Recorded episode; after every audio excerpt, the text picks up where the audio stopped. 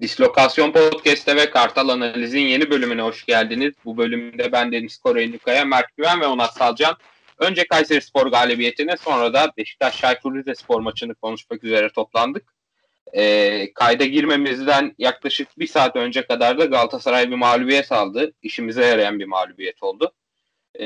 Hem bu doğrultuda hem de pazar gününki galibiyet doğrultusunda keyiflerinizi sorayım. Nasıl geçti sizin için son birkaç gün?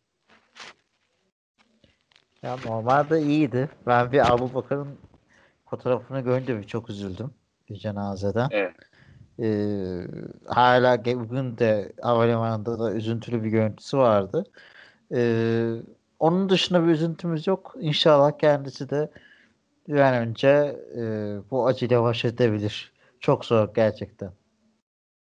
Evet, yaşadığı az buz bir şey değil. Son işte bir 15-20 dakika önce de resmi hesaptan bir video paylaşıldı. Aboubakar antrenmanda işte gülüp eğleniyordu. Takım arkadaşları onu teselli etmeye çalışıyordu. Yani o da atlatmış gibi duruyor ama tabii ondan ilk etapta da çok üst düzeyine, yani hemen standardına ulaşmasını beklememek lazım. Aboubakar'ın olmadığı maçtan devam edelim. Kayseri Spor galibiyetinden. İlginç bir maç oldu. Bütün oyunu yine elimizde tutmayı başardık ama özellikle Aboubakar ve Gezal'ın yokluğunda topu kullanacak bir ağırlık merkezimiz olmadığında kilidi açmakta çok zorlandık. Bir penaltı kazandık ama Mensah maalesef kaçırdı. Ardından birkaç duran top fırsatını da harcadı kendisi. Ancak genel olarak hani hem biraz bir kaotik bir hava vardı hücum yerleşiminde. Tabii Gezal ve Aboubakar gibi iki önemli parça çıkınca aynı anda biraz karışıklık oldu. Hem üretmekte sorun yaşadık hem de bazı tehlikeler de verdik kalemizde. Ancak maçın son dakikalarında gelen ikinci doğru bir penaltıyla galibiyeti almış olduk. Ve ardından tabii Hadžić'in de skoru belirleyen golü vardı. Sen genel olarak neler söylersin maçla alakalı? Bence güzel bir galibiyet oldu. Ya maçtan önce de aslında konuştuğumuzda söylemiştik. Bu ilk golü bulursak maçı erken koparabiliriz demiştik. O şans bize geldi penaltıyla ama kaçırınca işi zora soktuk ve son dakikalarda bulduğumuz golden sonra zaten ikinci golünde atılması çok zor olmadı Beşiktaş adına. Yani üretemedik çok. Evet, top bizdeydi ama ben bunu hani iki faktöre bağlıyorum. Birincisi eldeki kadronun potansiyeli bu. Güven açıkçası bittikçe ayak kırıklığını arttıran bir oyuncu. Evet. Ayağı çok iyi. Vuruşları çok iyi. Ama 20 yaşında, 21 yaşında bir oyuncu sahaya ne dinamizmini, ne enerjisini, ne hırsını, hiçbir şeyini koyamıyor. Hareketli değil. Fiziği tartışılıyor. Hazır değil mi? Kafasında burada değil. Ya 19 yaşında Rıdvan formayı aldı. Güven daha önce aldığı formayı kaybetti ve geri alacak gibi de durmuyor açıkçası. Onun Güven'in kendisini ölçüp tartması lazım. Mesela Güven formda olsa, biz zaten istekli olsa şu an belki de santrafor arıyor olmayacaktık veya sol açık. Mensah kapalı alanlarda zorlanan bir oyuncu. Penaltıyı kaçırdıktan sonra iyice morali düştü. Kadroda çok fazla kilidi atacak oyuncu da yoktu. Hani bunlar biraz Beşiktaş'ı yaratıcılık anlamında sıkıntıya soktu. Bir de diğer tercihte Ensakala'nın sol bekteki performansıydı. Aslında büyük ihtimal o daha çok Güven'i tutmakla hani görevlendirildiği için ki savunmada da çok ciddi açıklar vermedik.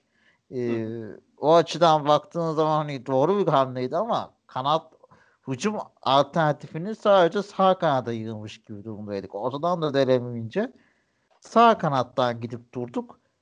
Ne zaman hani Enseka'ya zaten 3 kere 4 kere çıktı. Hepsinde de tehlike yarattı. Zaten bir de penaltı oldu hakkı olarak. Ne zaman hani o sol kanadı kullanıp rakip çıkamadı zaten bize çıkınca ve pozisyon üretebildik aslında. Biraz ona bağlı. Değişiklikler de onu getirdi. Hadžić'in hareketliliği, Necip'in hareketliliği. Ya, hareketlenmeye başlayınca, kafalarını karıştırınca pozisyon üretebildik. Keyidi açabildik aslında. Temel sıkıntı buydu bence. Peki şunu soracağım. Ensakala'nın sol bekte başlaması ve daha doğrusu aslında Rıdvan'ın olmamasının getirdiği bir dezavantajı. Çünkü Rıdvan topu oyuna çok iyi şekilde, çok doğru şekilde sokabiliyor. Dolayısıyla sağ kanada yıkıldı oyunu kurma görevi. Ancak Rosier de orada çok ileride konuşlandı ve sağ kanatta oynayan oyuncu da Larin'di. Yani topla birlikte çok yaratıcı bir oyuncu değil.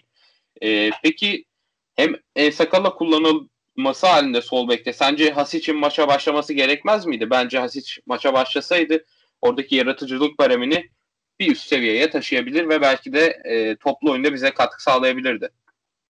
Ya keşke başlasaydı. Ben Hadžić'i çok beğeniyorum. Ama maç eksiği var anladığım kadarıyla. Herhalde o yüzden oynatmadı diye düşünüyorum. Antrenman eksiği de var. Bayağı sakatlıklardan çıktı. Yani net bir şekilde gördük. Hadžić oyuna girdikten sonra çok büyük fark yarattı. Hareketliliğiyle, tekniğiyle, kapasitesiyle, yani kiralık gönderilmesi gündemde mesela. Ben Hadžić'in kesinlikle kalması gerektiğini düşünüyorum. En azından boyuttan daha iyi bir alternatif olabilir. Beşiktaş açık. Gezal'ın yerini doldurabilir. Gezan alternatifi net bir şekilde Hadžić olabilir en azından. Bu izlenimi verdi bana. Evet, zaten Gezal Hadžić'in yeteneği Beşiktaş'a ilk geldiğinden beri su götürmez bir gerçeklikti ve yavaş yavaş da görüyoruz ki yani oyununu olgunlaştırıyor da. Dediğin gibi ben de kesinlikle katılıyorum Mert. Kiralık gönderilmemeli. Kadronun ve rotasyonun önemli bir parçası olur. Ben bir de şey demek istiyorum. Bu Hadžić üzerinden de Güven Yalçın eleştirisi getirelim hazır sen de değinmişken. Dediklerine katılıyorum Mert. Yani Güven Yalçın'dan biz bir genç oyuncu dinamizmi, bir genç oyuncu mücadelesi, hırsı asla göremiyoruz. Ve burada da bence şeyin etkisi var. Yani hatırlayın bu Güven geçtiğimiz sezonlarda hat-trickler yaptığı, kazandığı maçlar oldu. Bir de üstüne dönem dönem hep yazılıp çizildi İtalya'dan, Serie A'dan ilgililerin olduğu. Bence biraz bunların da etkisiyle Güven çok erken, daha 20-21 yaşında ben artık oldum kafasına girmiş gibi geliyor bana. Bilmem siz ne düşünürsünüz. Ve bu da yani oyununa yansıyor. Tatsız bir oyun ortaya koyuyor. Siz ne dersiniz? Ya, katılıyorum ben. Özellikle fiziği de mesela bunun geçen sene miydi? Geçen sezonun ortalarında mıydı? Fiziğiyle ilgili eleştiri üzerine işte karnını göstermişti hani.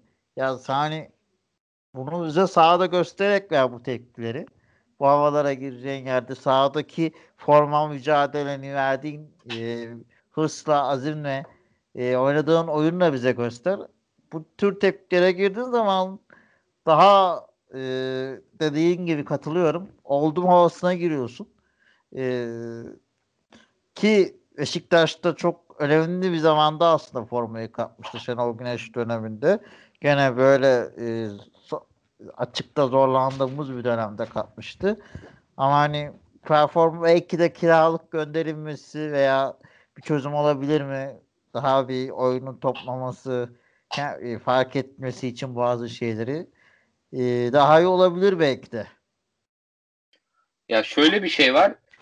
Güven Yalçın Bayer Leverkusen'de oynuyordu. Ama altyapı oyuncusuydu yani. İkinci takımda oynuyordu. Onun için Beşiktaş'a gelip bir de ilk sezonun ortalarında hatta ortalarında bile değil. İkinci çeyreğine yakın bir zamanda Beşiktaş'ın az forveti olması onun için çok büyük bir adımdı.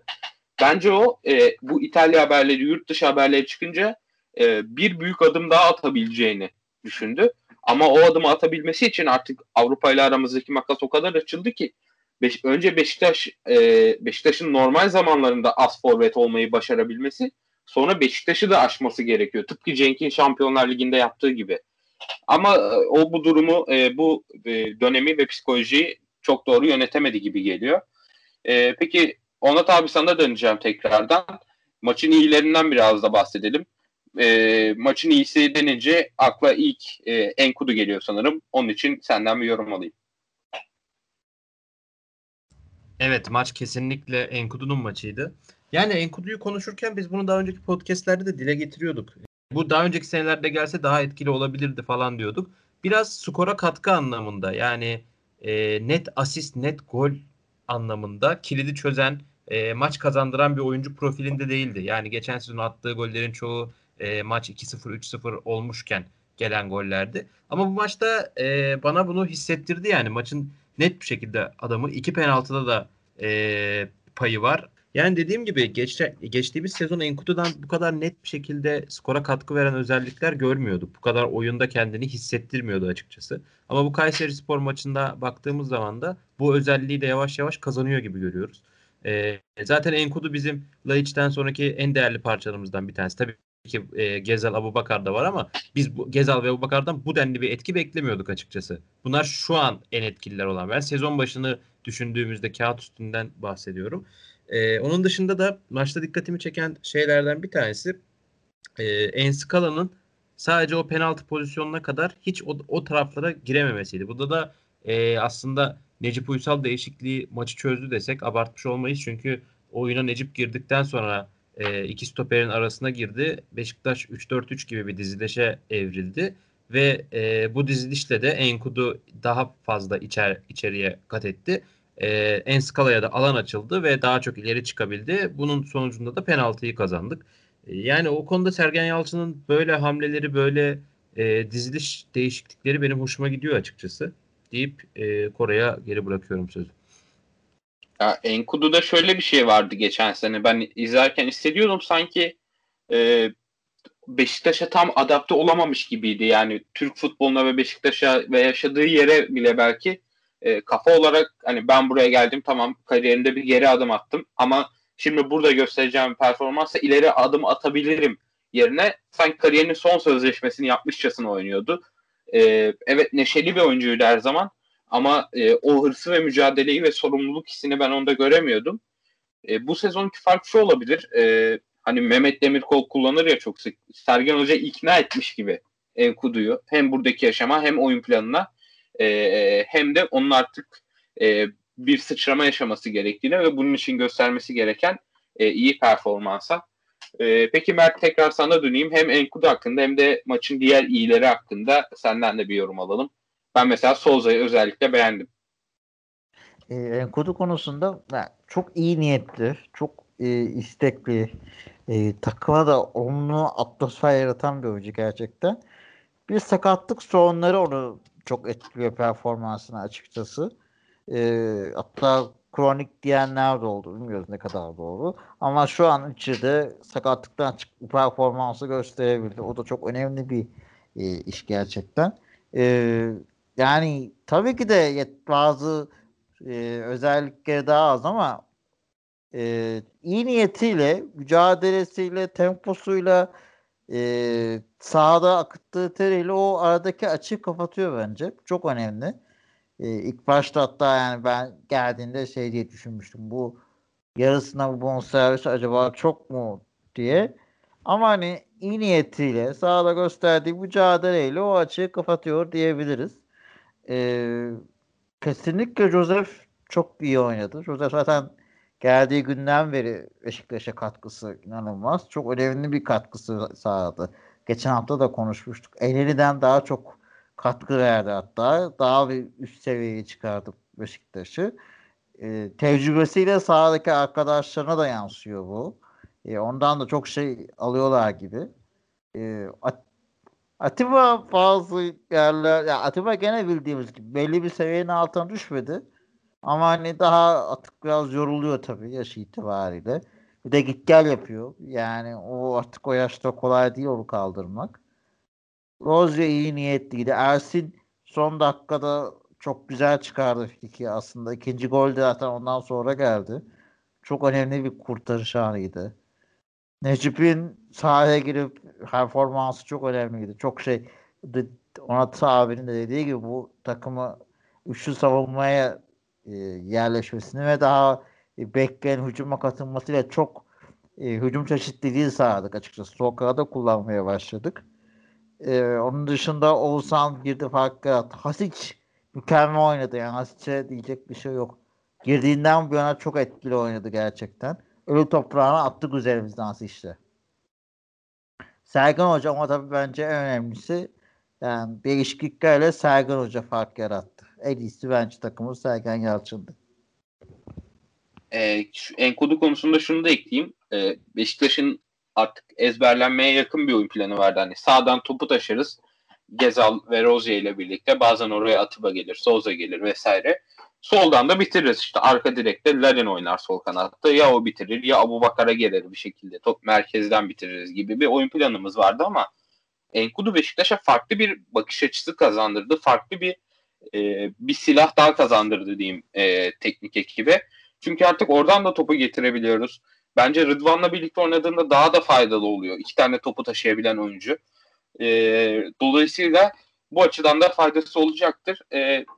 Sergen Hoca'nın Necip hamlesi konusunda ben ön yargılı yaklaşmıştım açık söylemek gerekirse. Hani böyle üçlüye döneceğini değil de onu da orta alanda tutup biraz daha topu sürekli rakip ceza rakibin 20-25 metrelik sahasına sıkıştırmayı deneyeceğini düşündüm. Ama o daha farklı bir bakış açısıyla Necip stopere attı ve beklerin daha efektif kullanılmasını, Enkudu'yla Larin'in daha merkezde kullanılmasını sağladı. Bu da aslında golü getiren hamle oldu. Çünkü Enkudu daha içte topla buluştu. Bekledi pasını verdi. Hücuma çıkan Ensakala da penaltıyı almış oldu. Peki ekleyecek başka bir şeyiniz yoksa Kayseri Spor maçı hakkında Çaykur Rizespor maçına da geçebiliriz yavaştan. Geçebiliriz. Biraz Karadeniz ekibinin mevcut döneminden bahsedelim. Bu arada Beşiktaş'ta ikinci kez önemli bir dönemece giriyor. O dönemeçten de bahsedeceğiz detaylı olarak ilerleyen dakikalarda. Karadeniz ekibi aslında yaz transfer dönemini çok iyi geçirdi bence. Lig standartlarına göre gayet iyi bir kadro kurdular. Süper Lig'de daha önce forma giymiş olan Melih Akbayano, Fernando gibi oyuncular, Loïc Rémy ve Emir Dilaver gibi Avrupa piyasası olan futbolcular ve de işte İsmail Köybaşı, Doğan Erdoğan gibi büyük takımlarda forma giymiş yerlerle birlikte standart bir Anadolu takım yapısı temeli oluşturdular ama ben beğeniyorum onların oluşturdukları temeli. İyi profilde oyuncular var, katkı verebilecek oyuncular var. Ancak sezonun başında istenilen sonuçlar gelmedi. Daha büyük beklentilerle girmişlerdi sezona. İlk 5 haftada galibiyet alamadılar. Ardından teknik direktör Stephen Thomas'ın yeterliliği sorgulanmaya başlandı. Mevcut duruma geldiğinde ise takım biraz daha toparlanmış gözüküyor ve puan tablosunun ilk bölümüne çıkmayı başardılar. Attılar kendilerini 10. sıraya. 2 maçları da kazanamıyorlar ancak buna rağmen karşılaştırdığımız son rakiplere kıyasla istim üzerinde diyebileceğimiz tek takım Rizespor gibi duruyor. Tüm bu bilgiler ışığında sen genel olarak nasıl bir maç bekliyorsun Mert? Kesinlikle Thomas konusunda katılıyorum. Yani baktığın zaman Çaykur Rizespor ne zaman bir maç kazansa daha çok oyuncuların bireysel yetenekleriyle olduğunu gördük. Özellikle sezonun ilk bölümlerinde. Çok iyi bir kadroları var. Kontrata çok güzel. Yani Skoda ve Lukrevi çok tehlikeli forvet attı. Bizi sıkıntıya sokabilecek bir forvet attı. Gökhan çok iyi bir kaleci. Son zamanlarda birkaç hatası oldu ama milli takımın seviyesinde bir kaleci. Spor maçı biraz dişli geçecek gibi benziyor. Ama hani bu artık Mensah'ın yine ben bir Oğuzhan hamlesi. Hatta galiba Atiba da yok kadroda. Onun yerine de Necip. Yani bu son ikinci yarıda Kayseri Spor maçında döndüğü orta sahayla sahaya çıkabilir diye düşünürse belki de açabiliriz diye düşünüyorum. Çok Kayseri Spor'a kontra atak şansı vermedik. İyi savunma yaptık. Eğer öyle bir savunma yaparsak geride az adamla yakalanmazsak güzel sporu yeneriz. Ama hata yaparsak affetmeyebilirler. Evet, orta saha konusuna da biraz değindin Atiba konusuyla birlikte. Ben birazdan detaylı 11 tahminini de alacağım senin ama orta alanda şöyle bir şey kafama takıldı. Ben Mensah'ın performansından bir türlü tatmin olmuyorum. Yani bana açıkçası çok beceriksiz gözüküyor. Özellikle son hamlelerde hiç istediğimi alamadım kendisinden bir taraftar olarak. Ardından şöyle bir düşünceye girdim. Biz takım içinden nasıl ikame edebiliriz onun yerini diye düşünmeye başladım. Şimdi Laiç'i kullanamıyoruz. Oğuzhan benzer bir profilde değil. Hani tek başına yaratıcı bir Oğuzhan değil, oyuncu değil Oğuzhan. Takımın da bir sistemi olması ve Oğuzhan'ın onu işletmesi gerekiyor. Sonuç olarak hem Mensah'ın bize verdiklerini bir nebze verebilecek hem de bireysel olarak tek başına pozisyon yaratabilecek, tehlike yaratabilecek oyuncu olarak Raşit Gezal aklıma geldi. Yani onu merkezde kullanabilir miyiz sence? O merkezde sağ kanatta olduğu gibi topu alıp mücadele edebilir mi? Veya merkezin bize sıkı sıkıya merkezi kapatıyor rakiplerimiz. O kapanmaya karşılık fiziksel mücadelede ayakta kalabilir mi Gezal sence? Yoksa Oğuzhan veya Mensah'tan biriyle devam etmemiz gerek? Ya Gezal'ın fizik gücü aslında biraz soru işareti hani. Ama Beşiktaş'ın denemesi gereken de bir hamle. Çünkü Gezal baktığı zaman şu an kadrodaki en teknik oynayabilecek oyuncu. Kanatta oynayınca kayada uzak kalıyor. Ne bir şut ne daha ceza sahası içi tehlikeli yerlere girme gibi özellikleri olmuyor. O da olsa zaten şu anda büyük ihtimal Beşiktaş'tan daha büyük kulüplerde, Barcelona, Real Madrid seviyesinde veya Premier Lig'de kalabilirdi. Orada deneyebilir miyiz? Olabilir. Gezal'ı sol ayak. Sergen Hoca da sever aslında sol ayak 10 numaraları kendinden dolayı. Onu sola çekip, onu ortaya çekip sağda Hadžić'e şans verebilir miyiz? Valla olsa göze zevk veren bir performans izleyeceğimizi düşünüyorum. Olması çok tatlı olur. Ama olur mu? Emin olamadım. Keşke olsa. Evet. Onat abi sana döneceğim. Ama öncesinde Gezal konusunda şunu da eklemek istiyorum. Kafama takılan bir başka soru işareti de onun merkezde oynamasına yönelik. Şimdi Hadžić'le onun yerini bir nebze doldurabiliriz ama Gezal gibi bir tehdit böyle sağ içe yaklaşıp topu alma sorumluluğuna alınca, yani topu bütün sorumluluğu üzerine alınca hücumlarda, toplu oyunda Rosier'e inanılmaz büyük bir kullanılması çok kolay bir koridor kalıyor ve Rosier orada çok etkili oluyor Gezal'la her oynadığında. Gezal bu doğrultuda tüm etrafına katma değer sağlayan bir oyuncu. Yani bunun kaybetmekten biraz korkuyorum. Onat abi sen bu Gezal konusunda ve Rizespor maçı hakkında neler düşünüyorsun? Ayrıca 11 tahminini de alalım yorumunun sonunda. Bence Gezal gidişata göre zaman zaman 10 numara pozisyonda forvet arkası şeklinde kullanılabilir ama şu an işleyen de bir düzen var. Rosier ve Gezal ikilisi sağ kanatı gerçekten çok verimli, çok etkili kullanıyor. Onun bozulmayacağını düşünüyorum. Orada ilk 11'e dönecek olursak da açıkçası Aboubakar'la Gezal'ı ilk 11'de görmeyi beklemiyorum. Çünkü Aboubakar daha bugün bir antrenmana çıktı. Yani ve kaç gündür yok hatırlamıyorum tam da 7-8 gündür olmayan ve sadece bir antrenmana çıkmış bir oyuncuyu direkt ilk 11'de çıkarmaz diye düşünüyorum. Yedekten geçen pazartesi gitti bu arada. Evet, yani bir hafta 8-9 gün oluyor neredeyse. Dediğim gibi Aboubakar'ın ilk 11'de başlayacağını beklemiyorum.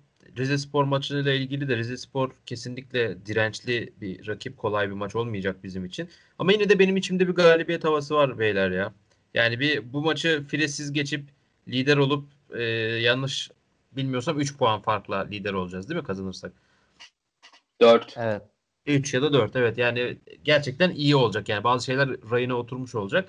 İlk 11 tahminine de Rosier, Wellington Vida ve Rıdvan bu sefer ilk 11'e döner diye düşünüyorum.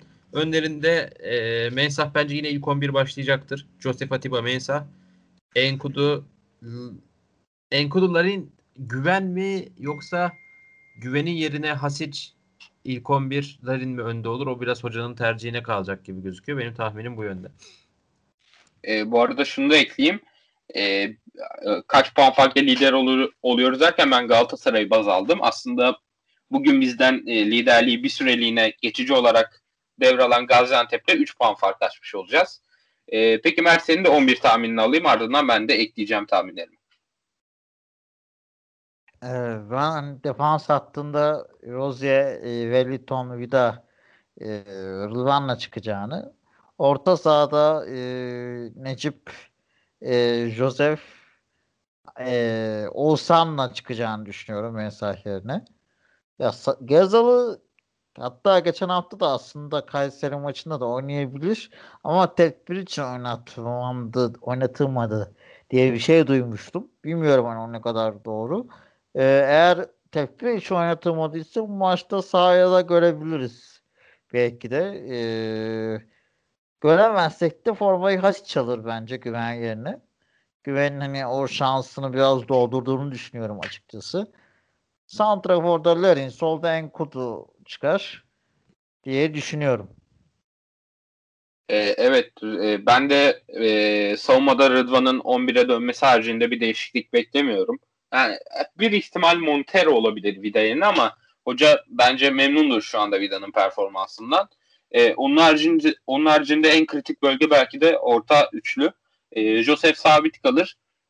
Dorukhan'ın yanında bence Oğuzhan'ın oynaması daha isabetli olur. Çünkü zaten Dorukhan da belli bir dinamizm katıyor. Yani Mensah'ın kattığı o dinamizmi belki birazcık tolere edebilir. Yani yerini doldurabilir ve Oğuzhan gibi bir oyun kurucu kazanmış oluruz maçın başında. Bunu sanıyorum bu sezon hiç denemedik Oğuzhan'ı ilk 11'de lig maçlarında diye hatırlıyorum.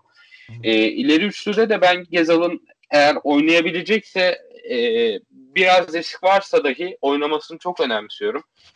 Biraz önce anlattığım gibi hem etrafında sağladığı katma değer hem de toplu oyunda yaratıcılığı sebebiyle. En uçta Aboubakar'ın oynayacağını ben de düşünmüyorum. Zaten oynamasını da tercih etmiyorum tek antrenmanla. Onun yerine Larin, solda da Enkudu başlar bence. Rizespor kesinlikle bir direnç gösterecektir.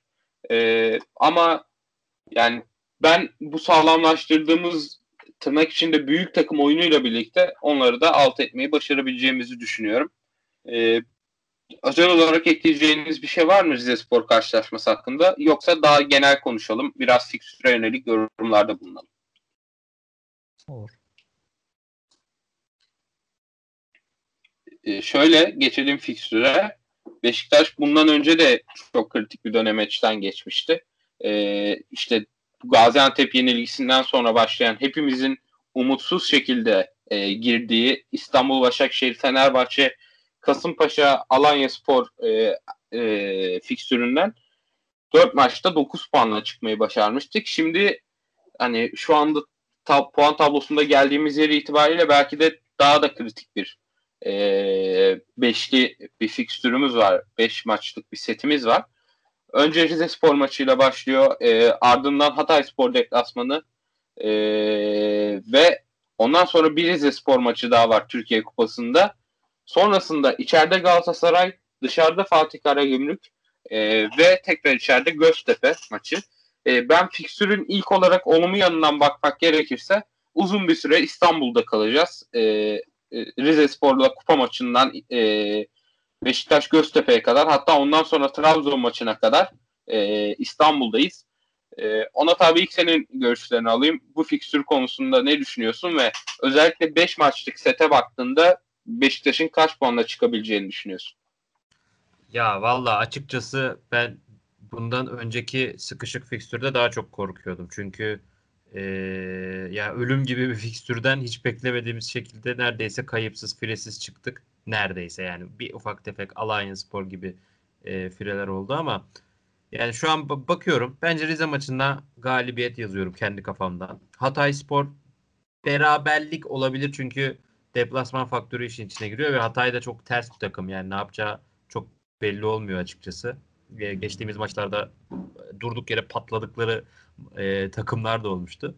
Galatasaray maçından ama umutluyum mesela. Çünkü Sergen Yalçın gibi bir hocamız var ve Sergen Yalçın gerçekten futbolculuğunda olduğu gibi hocalığında da büyük maçlarda ayrı bir performans ortaya koyuyor. Onun dışında dediğin gibi sen gayet güzel belirttin. Hatayspor deplasmanı hariç uzun bir süre, hatta diğer devrenin başına kadar, yani ikinci devrenin ikinci haftasındaki Antalya maçına kadar hep İstanbul'da oynayacak. Bu da bir avantaj aslında. Yani böyle tek tek kayıp bilmiyorum ama önümüzdeki 6 maçın en az 4'ünü kazanırız gibi geliyor bana. Bilmem Mert ne düşünür? Mert sen ne düşünüyorsun? Ben hani baktığın zaman Rize maçından bir beraberlik diye korkuyorum. Ama hani yenme ihtimalimizin de az değil. Ama sürpriz olursa diye her ihtimale karşı oraya bir puan yazdım. Hatayspor maçında biraz hani 3 puan diye bakıyorum. Oraya Sergen Hocam onu iyi analiz edip gerekli önlemleri alacaktır. Hatayspor'u yeneceğimizden çok bir şüphem yok. Galatasaray maçı zaten derbileri daha iyi oynuyoruz. Özellikle Galatasaray'ın tabii nazar değmesi, şu anki performansı da ortada. Oraya da 3 puan diye bakarsak Karagümrük'te de 3 puan bekliyorum. Gene o aynı oyun planıyla çıkıp, yani ben kaybedersek, bu Rize maçında puan kaybetmezsek 5'te 5 yaparız diye düşünüyorum. Yoksa 5'te 4 gibi bir düşüncem var. Vay, iddialı. Ya ben şöyle bir matematik yaptım. Dedim ki biz bu 5 maçtan 12 puan almamız güzel bir senaryo olur kendi adımıza. Bu 12 puanı da ben şöyle dağıttım. Şimdi derbiye kadar olan süreçte sürekli 3 puanla gitmeyi ben önemli görüyorum. Hem psikolojik üstünlük açısından hem puantaj olarak.